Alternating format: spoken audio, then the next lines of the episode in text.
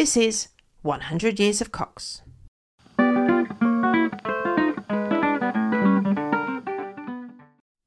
You are listening to a podcast by Francis Thompson. Today I'm reading five letters written in 1909 by Edmund, Annie May, Avis, Aldwin, and Enid. I've called this episode Floreat Budgetum after a phrase Aldwin uses in his letter. I don't know any Latin, but I believe the translation is Long may the budget flourish, particularly relevant as Mrs. Cox's mother dies in June 1909. Edmund takes weeks to write his letter, and he's sure that the other siblings are going to miss him out. Annie May, his wife, writes a note in the budget Oh, please don't put Edmund on the blacklist. Enid and Bernard have visited Hallam Fields for the christening of baby Leslie, and the church lads' minstrel troupe had to rush for their train after a show and travel home with their faces still blacked up. Avis is also late with her letter, with news about Tarporley in Cheshire and Billy, the young girl she teaches. Edmund barely mentioned Mother, who was seriously ill at the time. Avis hoped that Mother was enjoying the lovely weather at Folkestone, where she was recuperating at the seaside with Vera. Aldwin's letter was written in March, and his letter arrives in England two months later. Aldwin has been to visit Neville in South Africa on his way home, and he's writing whilst travelling back to Lake Nyassa. Aldwin is travelling up the Zambezi River towards Nyasaland. They are about to meet another steamer coming downstream, heading for the coast, so Aldwin finishes his letter and sends it in the mail bag of the downstream ship. No red pillar boxes for Aldwin to use. The last letter in Budget 19 was from Enid. She talks about Vera playing hockey at Richmond. England ladies versus Scotland ladies. She mentions the christening of Maybe Leslie at Hallam Fields, where Enid was godmother and Bernard was godfather, and she describes mother going into the nursing home and having an operation in March, and then the whole family becoming ill and going to bed. Enid wrote her letter from Llandudno in North Wales, where she is recuperating from influenza, and she describes roller skating on the pier. And her friend Ethel who is the mother of Dick Hall, the little boy at Plymouth with the muddy stockings, has a husband in the Navy. Ethel says that the Navy expects a war with Germany is coming.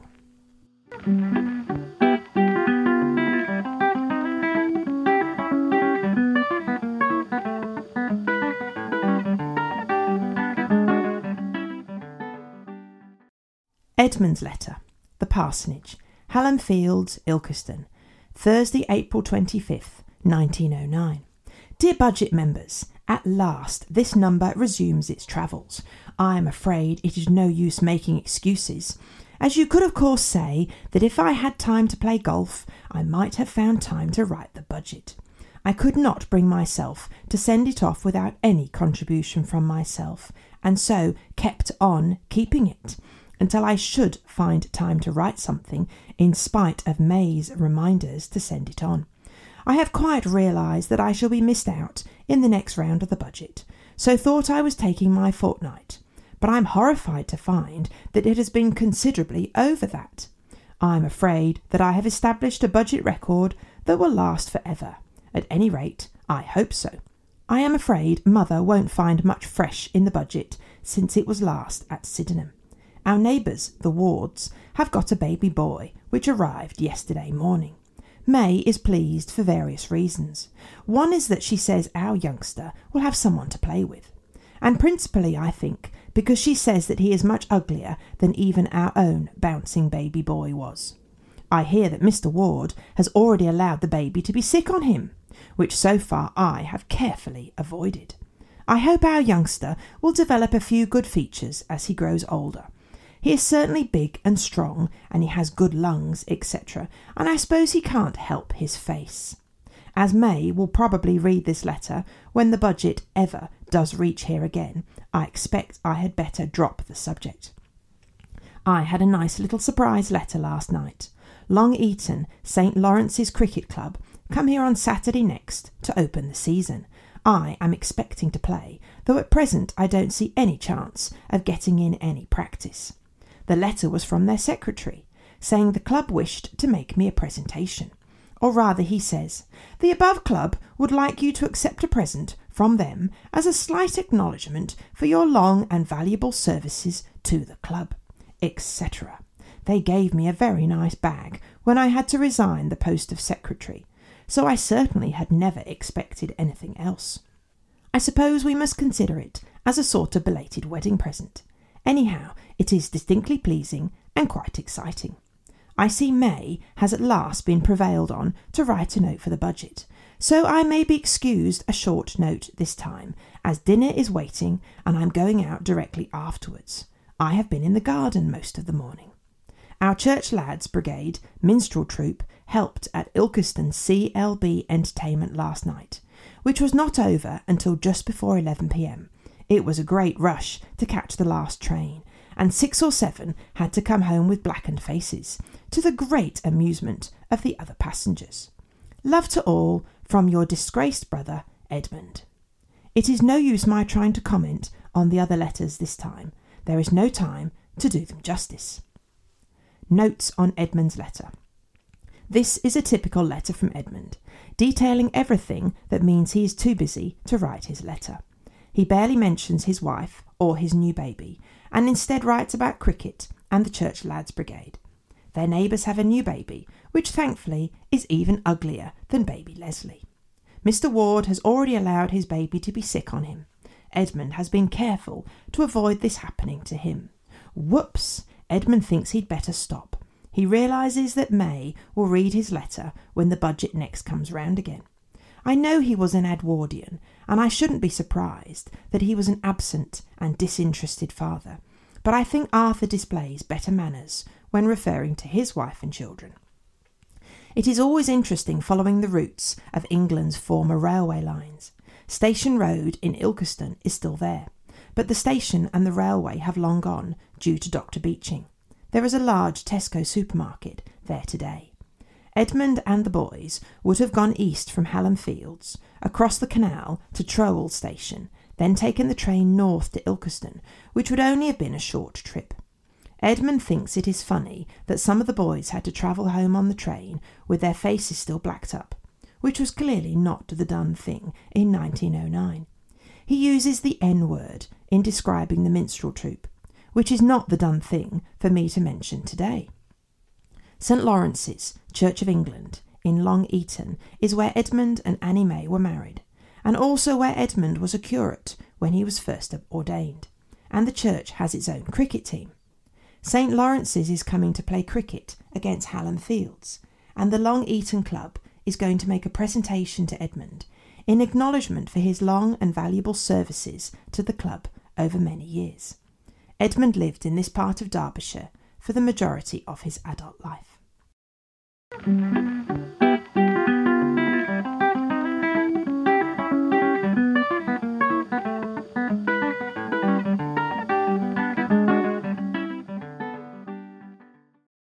May's letter. The Parsonage, Hallam Fields, Ilkeston, April 29th, 1909. Dear family, I am so very much ashamed at the long time Edmund has kept the budget that I wish to suggest that in future it may be addressed to me, so that if, after various reminders, he will not make time to write a note, I shall feel justified in sending it on without one. I should feel very sorry if we were put on the blacklist again, because we shall soon have some wonderful Leslie stories to relate, and I am sure you would all be sorry to miss them. The only way in which Baby has distinguished himself lately is by screaming for two hours at bedtime, simply because he was not well on Saturday and so was picked up. He has looked for the same attention every night since. His father says it is his mother's bad temper coming out. I dare say it is, but I should think there is a bit of his father's will connected with it too. We were pleased to have Enid and Bernard here for the christening. I am afraid it will be a long time before some of you see the young man. Edmund seems to be making up for lost time now, so please forgive him once more. Baby would send you all a kiss if he could, I am sure. Your loving sister, May. Notes on May's letter. Edmund didn't realise that the reason Annie May wrote a note for the budget was that she was so appalled that Edmund had again taken many weeks to get around to writing, rather than the budget expectation of just one week before it should have been in the post again. Edmund wrote, I see May has at last been prevailed on to write a note for the budget, so I may be excused a short note this time, as dinner is waiting. Edmund's dinner is ready, and he thinks he has persuaded May to write a letter, so Edmund is not going to write a longer letter this time. May pleads to the other siblings not to put Edmund on the blacklist.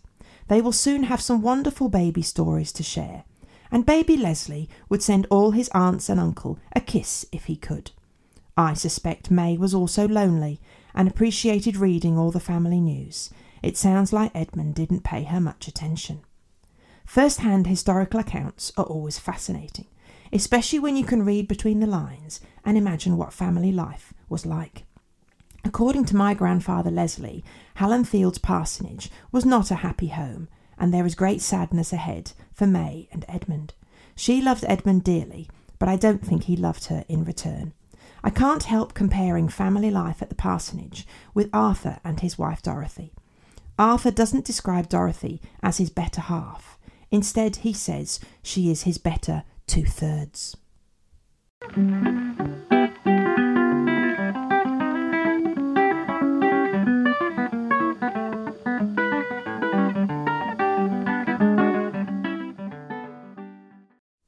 Avis's letter. Portal, Tarporley, Cheshire, May the 7th, 1909. Dear family, I send this on late, I'm afraid, like the rest of you this time. My first error, I think. I kept forgetting to write it when I was here. This budget has been a time going round. The news is all terribly stale by now. Please spare all those who have kept it over time, and from now on let anyone who keeps it over a week be left out next time. This arrangement won't make me miss my turn. I came here on May the 3rd, thinking we should only have a week here, but we do not go to London until the 17th. That is not far off, however. It is very nice here. I wish we were staying longer. The two schoolboys are here at the moment. One is at Eton, aged about 16, and the other is at a preparatory school, about 12, I think. They are quite nice boys. We've not been starting lessons until 10 in the morning, as breakfast has not been till 9, and it is often late. However, I am going to have it earlier in future, I believe, which will be much better. After lessons, I take Billy out in the garden, or sometimes for a walk. I get a little tired of playing houses and horses, etc., with her, but of course, these are the games she likes best. I have started a nature notebook with her, and we keep a list of the flowers we find, and she's very much interested at present. The eldest boy, Tom, is interested in birds, but does not know much about them. We all went bird nesting this afternoon, but only found thrushes and blackbird nests and two hedge sparrows. I have the dining room flowers to do here, and I write the menu cards for every evening. Mrs. Brooks gives me a rough copy in French. Cuthbert would like the dinners. I feel they are wasted on me. I really don't appreciate them much. Mr. Brooks's married sister and husband have been the only people staying here at present, and now they have left, and Mr. Brooks's mother is now here. At Whitsuntide, we are all coming down here for ten days, I think, and either then or before we go to London, there is going to be a house party and a tennis tournament. How shy I will be at dinner, at any rate. There are two tennis courts here, and they can get a third. But they are not rolled or mown, and at present the tennis I have had with Dorothy and the boys and Mrs. Brooks is not up to much. I am very bad too, but they all play rather slackly, and with twelve balls always, which takes endless time to look after. I am wondering whether mother is getting the splendid weather at Folkestone that we are. It is glorious here now. I am sorry, I cannot write any more. I am not in the mood at all, so it would be wiser to stop, and I must not keep this any longer. Your loving sister, Avis M. Cox. Notes on Avis's letter. Avis is a sinner as well. She kept the budget too long, but not as long as Edmund did. After mother's operation, Avis went down to London to help when everyone was ill in bed but she's now returned to Cheshire and to her job as a governess for the Honourable Mrs. Brooks. The detail is fascinating. There are four children. Marjorie, known as Billy, is the little girl who Avis teaches. The other daughter is Dorothy, who is age 19 but is still treated as a child. Her mother decides which books and which plays at the theatre are suitable for her daughter. The oldest son, Tom, is at Eton College, which is close to Windsor Castle, and the younger son boards at a boys' prep school. Breakfast isn't until 9am, which seems incredibly late to us today. Avis has to arrange the flowers for the dining room, and she also has to neatly write out the evening menu in French. The siblings would have laughed hysterically at this, as Avis does not have the neatest handwriting. I do find it hard to imagine living in a house where a maid would light a fire in your bedroom. Other maids will see to your every need. A cook prepares the meals. Footmen wearing a smart uniform and white gloves serve your meals at the dining table. And the evening dinner menu is written out in French every day. And in the garden, men would mow the tennis lawns, roll them, and mark them out with paint. Oh, to have that many staff! Although Avis says the tennis has been very poor. Dorothy and the boys are very slack at tennis, and Avis has played better tennis elsewhere. The whole household is shortly relocating to the house in London, and then later in the summer they will be back at Tarporley, and there will be a large house party with many guests and a lot of tennis. It is easy to imagine many motor cars coming down the long drive, carrying the smart, the wealthy, and the influential and poor Avis is worried that she will have to talk to them all at the dinner table. Mother has left the nursing home and is now at Folkestone, taking the sea air and recuperating, with Vera, the nurse, and one of the housemaids from Sydenham to help. And Avis hopes that the weather is as splendid in Folkestone as it currently is in Cheshire.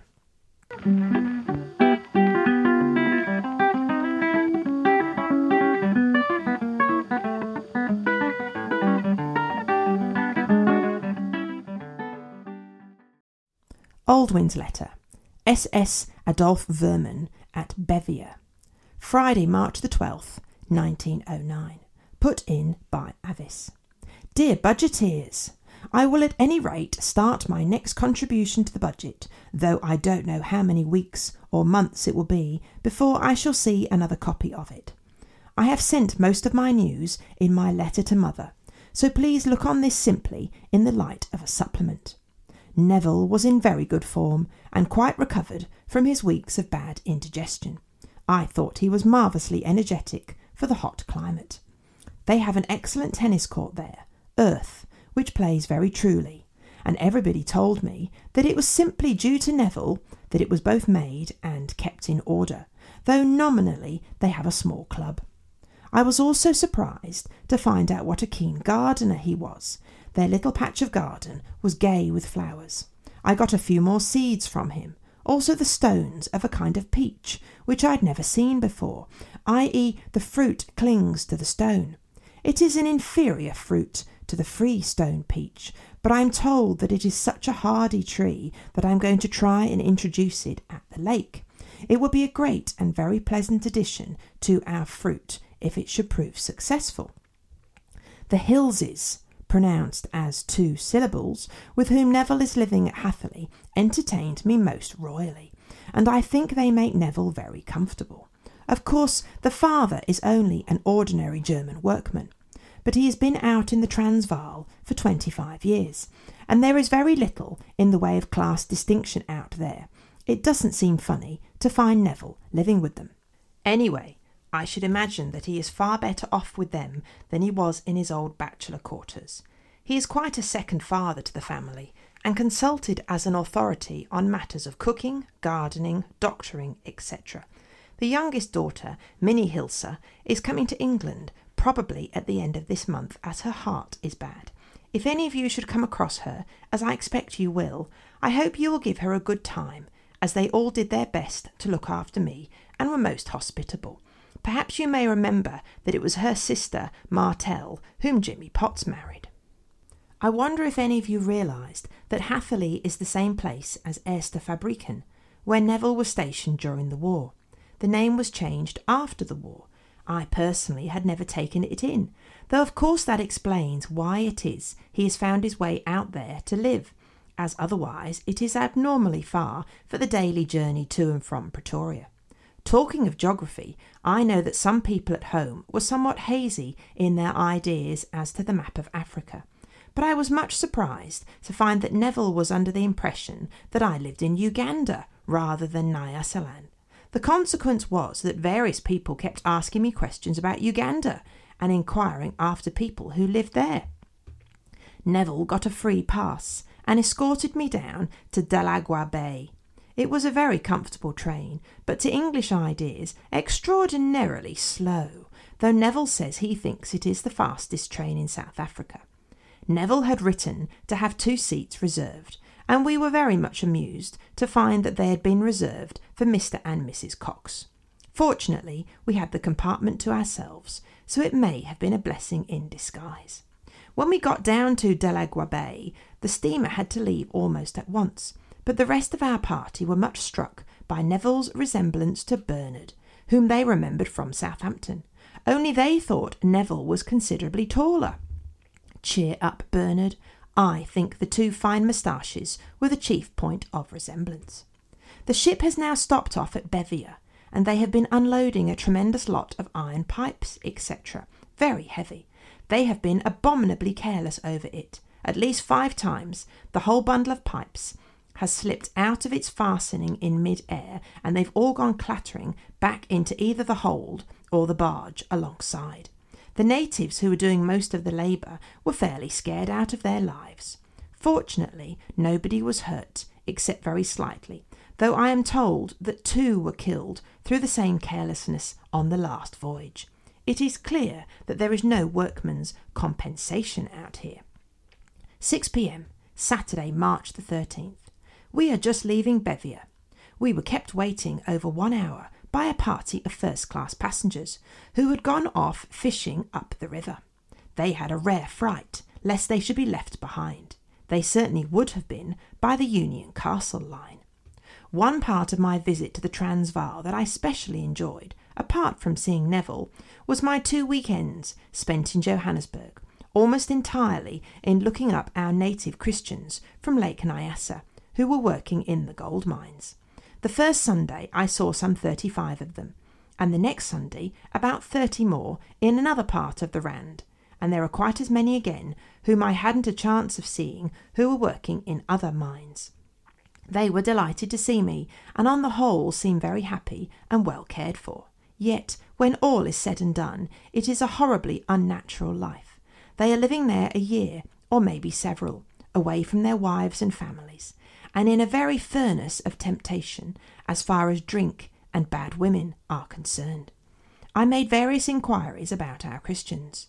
The two fathers of the community of the resurrection volunteered that they were quite the most consistent native Christians they got at the mines, and they see some from almost every mission in South Africa. Of course, there are some sad exceptions, some of which I came across. As far as my own talks went with our Christians themselves, they seemed to be really trying to keep straight. Laus Deo, praise be to God. God grant that I am not taking too sanguine a view, and that He will grant them strength to persevere. One of them, Christopher Leweto of Likoma, was doing an excellent work among his fellows. He is working in an office of one of the mines during the week and spends nearly all his Sundays going round the mines and keeping in touch with our Christians.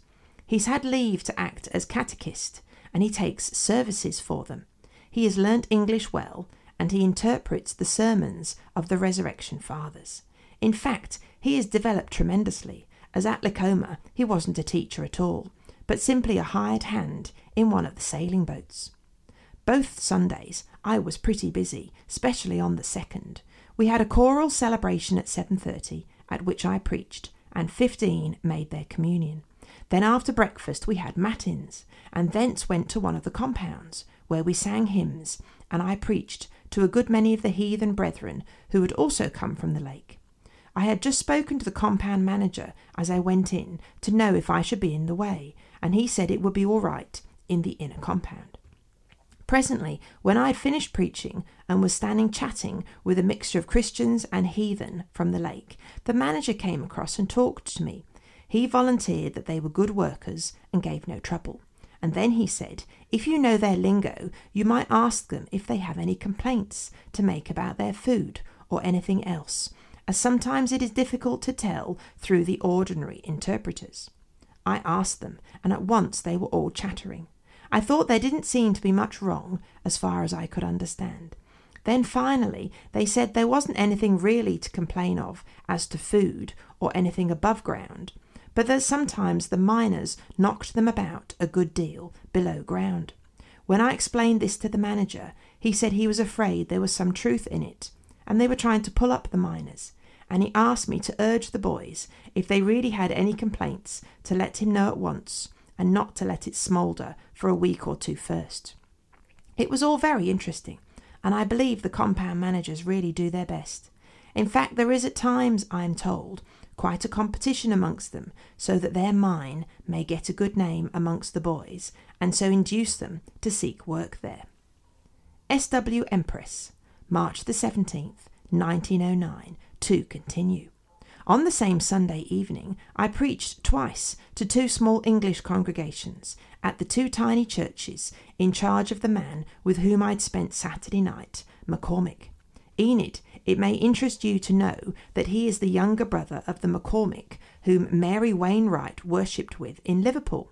When he was at home last year, he took services for his brother for a month, and he knew Miss Wainwright, and he'd heard of Cyril. He was a very nice, jolly sort of chap, and was much interested to hear that I had met the McCormick twins. I'm finishing this letter as we travel up the Zambesi.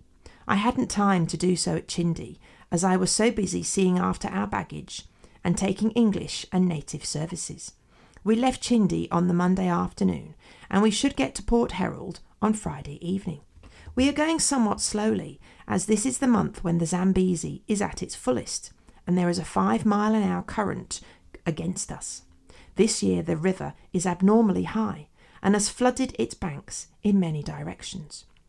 A good many of the native villages are under water. The river is extraordinarily different to when I've seen it either time before, as then it was the dry season and there were innumerable sandbanks. Now it is an enormous expanse of water, frequently more than a mile across.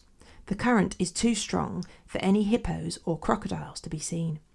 We are just about to meet another steamer on her way down, so I shall take the opportunity to send this letter by her. I hope some of you will take pity on me and write to me individually, as well as collectively in the budget. Floreat Budgetum. Your loving brother, H. A. Machel Cox.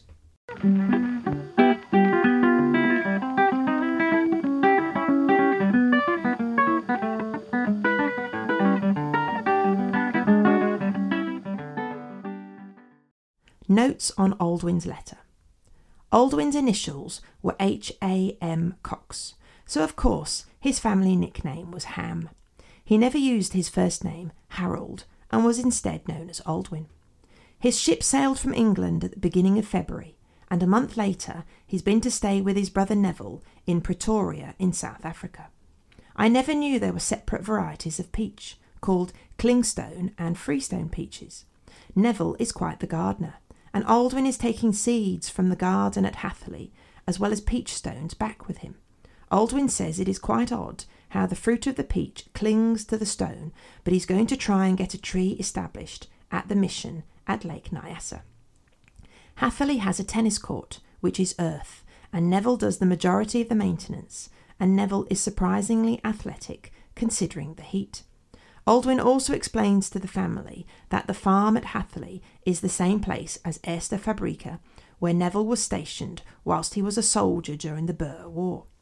Aldwin thinks it is a very long way for Neville to travel into Pretoria for work, and is surprised that Neville doesn't live nearer to the city. I looked it up. Eerste Fabrica is nine miles, 15 kilometres from the centre of Pretoria. Quite a normal commute from the suburbs today but it was evidently a long way to travel to work in 1909. Neville lives with the Hilser family, and Aldwin helpfully tells me that Hilser is pronounced with two syllables.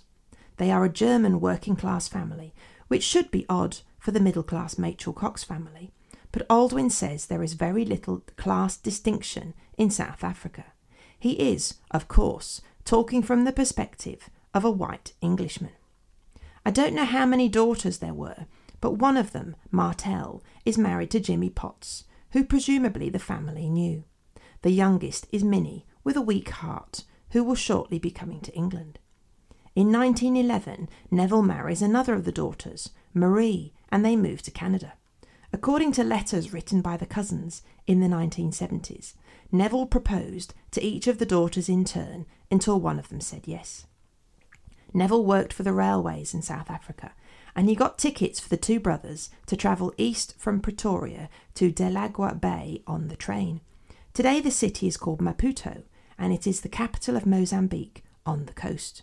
The tickets were reserved for Mr. and Mrs. Cox, which amused the brothers. Aldwin thinks it was a very slow train, but Neville says it is the fastest train in South Africa. Aldwin's travelling companions from England have also paused their journey, and they all board the steamer together at Delagoa Bay to return to Nyasaland. The other mission staff see the family likeness between Neville and Bernard, who they saw at Southampton when Aldwin was farewelled, but their impression was that Neville was considerably taller than Bernard. Aldwin wrote in his letter, Cheer up, Bernard. I think the two fine moustaches were the chief point of resemblance. Aldwin and his companions are on the SS Adolph Woermann, and the steamer has stopped off at Bevia, which Aldwin spells as B E V I A. I originally thought Bevia was in Madagascar, but it was possibly a spelling mistake. I now think Aldwin could be describing Beira, spelt B E I R A, which is in Mozambique on the route north, heading towards Chinde and the Zambezi River. Dock workers are unloading iron pipes, and they keep dropping them, either back into the hold or clattering onto the adjacent barge. It sounds like there was no pier, and that unloading was happening at anchor using a makeshift crane out in the bay. As Aldwin says, amazing that no one was killed. It is historical anecdotes that make old letters fascinating. A group of first class passengers have been on a fishing trip up the river and are late returning. The steamer waited for them, and Aldwin describes their panic as they returned. They thought the steamer might have left without them. If this was a steamer from the Union Castle line, the passengers would have been left behind, says Aldwin, first class passengers or not. Aldwin finishes his letter on the SW Empress. The passengers got to Chinde and then they transferred from the larger ship to a smaller steamer which would then take them up the Zambezi. SS stands for steamship. The SS Adolph Woermann was a larger ocean going steamer, whereas SW appears to stand for side wheel. I think the SW Empress was a smaller steamer with a wheel on the side, more suited for going up the Zambezi River. A smaller draft is advantageous for riverboats. For example, boats on the River Danube in Europe have a very shallow draft because the Danube is shallow in places. Interestingly, I've looked up the prefix RMS as well as the prefix SS. The Titanic is often referred to as the RMS Titanic, as well as being called the SS Titanic. Apparently, this was because her official title was Royal Mail Steamer Titanic. Aldwin gives some fabulous descriptive passages, which are easy to imagine. The Zambezi is in full flood, almost a mile wide, and the nearby villages are under water, which also means no hippos or crocodiles can be seen. Presumably, when the Zambezi has less water in it, passengers see plenty of wildlife from the boat. The steamer travels upstream from Chinde to Port Herald. Port Herald is now called Nsanje, spelled N S A N J E, and it's still the border city between Mozambique and Malawi. If you look on maps, you can clearly follow the route Aldwin and his companions took. Chinde is on the coast. You can follow the route of the Zambezi River upstream to Nsanje, then on to Blantyre, Liwonde, and then Monkey Bay, which is at the southern end of what is now Lake Malawi. In 1909, Aldwin lived at Nkhotakota, on the western shores of the lake. I think his church was All Saints, which is now All Saints Cathedral. Aldwin's steamer is going upstream, and they meet another steamer going in the opposite direction, downstream, so it's a good opportunity for Aldwin to post his letter to England. I wonder if this meant that the two boats stopped in the middle of a fast flowing river in flood for Aldwin's letter to be passed over and put in the mail bag of the downstream steamer as it headed to Chinde, where the mail bag would then be transferred to a large steamship on its way north through the Suez Canal and on to Europe. If his letter had fallen into the river, I wouldn't be reading it today. Please write to me, says Aldwin. Floreat budgetum. I don't know any Latin, but I think it translates as Long may the budget flourish.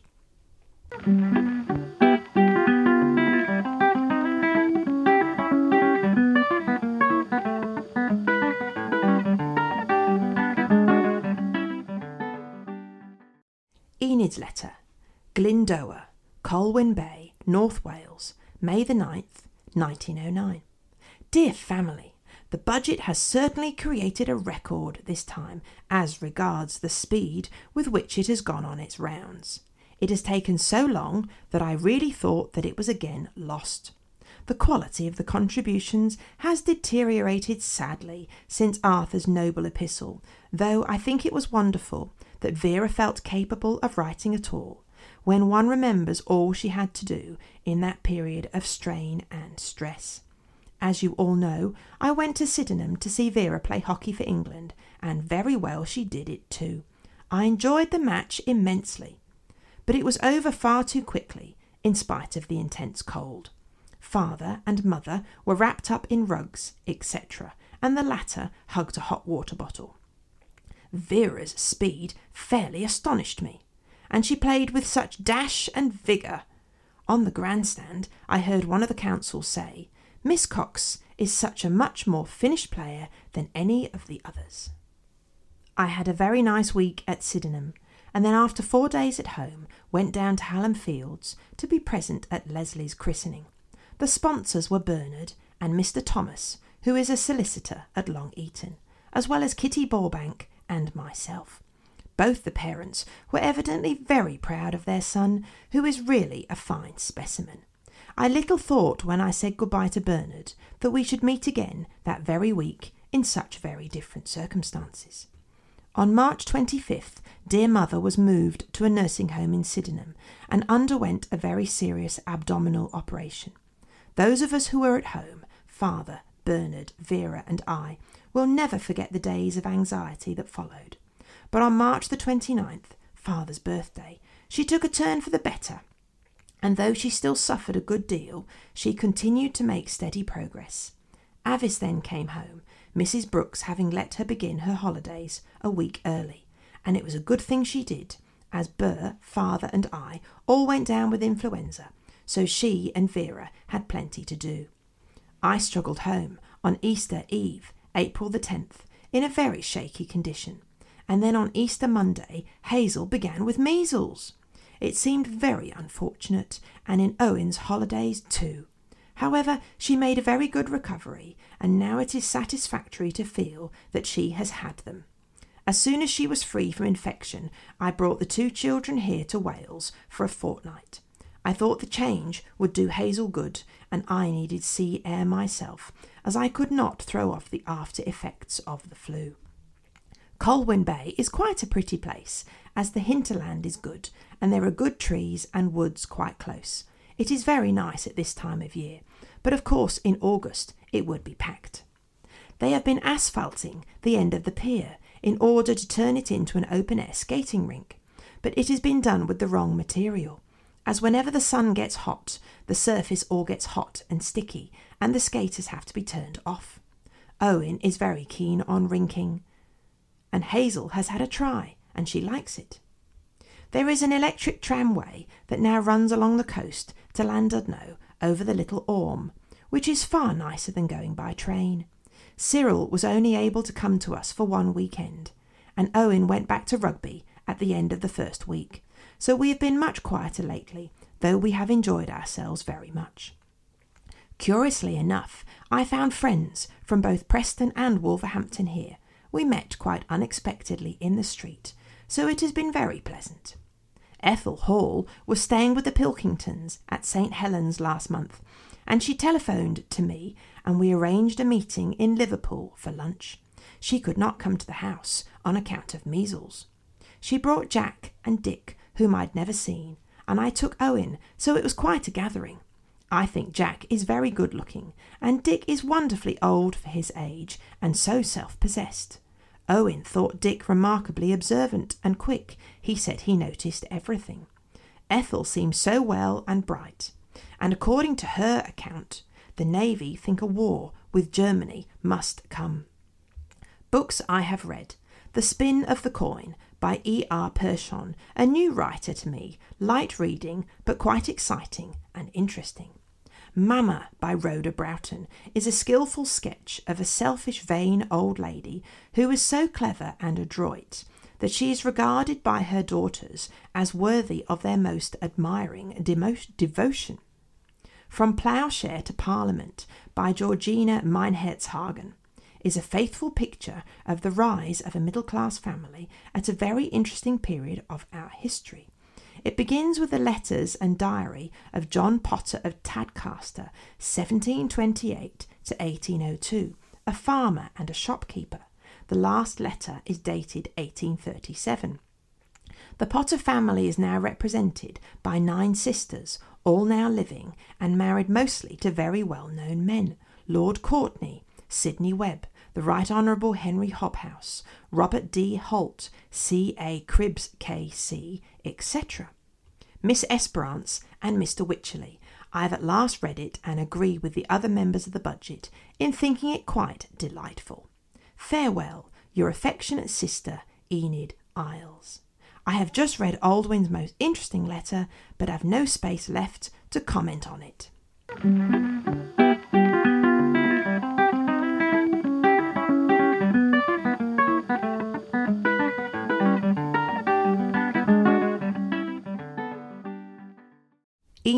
Is on holiday at Colwyn Bay in North Wales with Hazel and Owen, her children, and she provides all the family news from March through to May.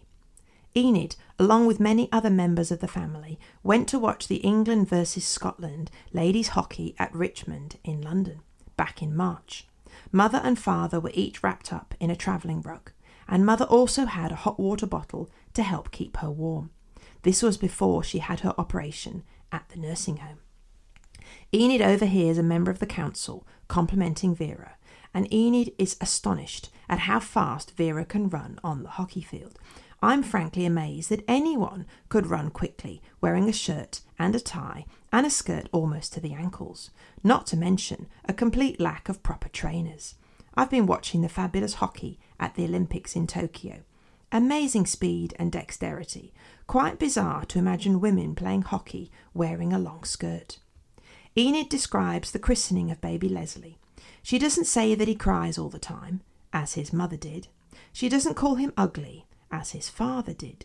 Enid says baby Leslie is a fine specimen and his parents were very proud of their new baby. Sometimes you need an auntie to say something nice. I like the mention that Kitty Ballbank was one of the sponsors.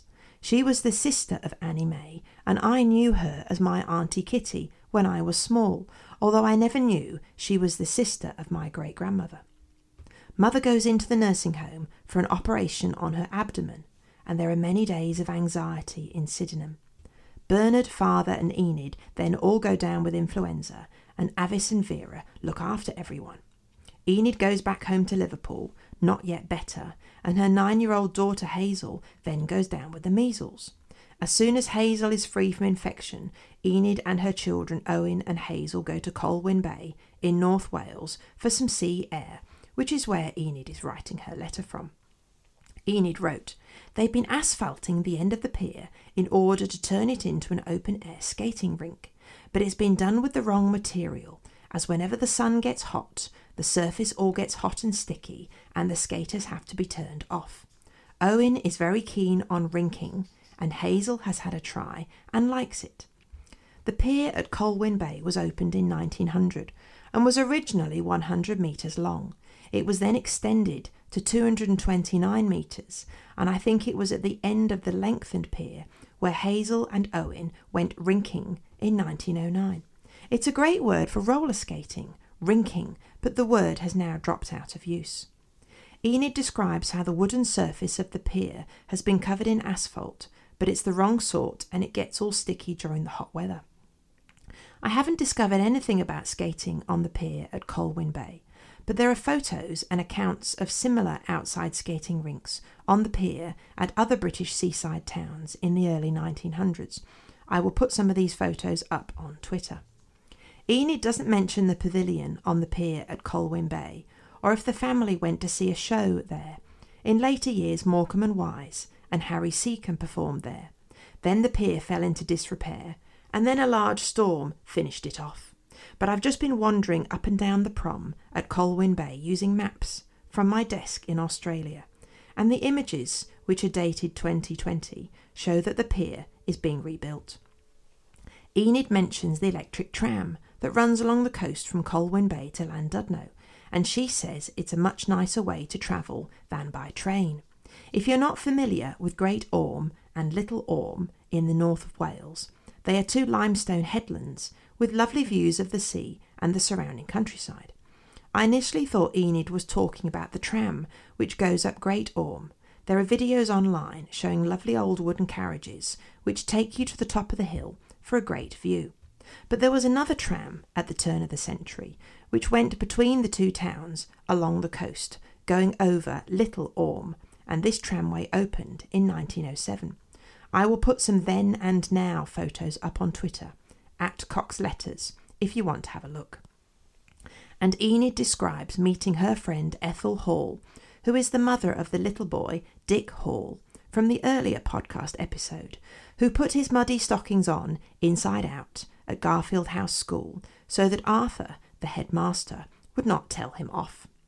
Her husband, Mr. Hall, was a naval man based in Plymouth, and it's interesting that even as early as 1909, the British Navy knew that a war with Germany was coming.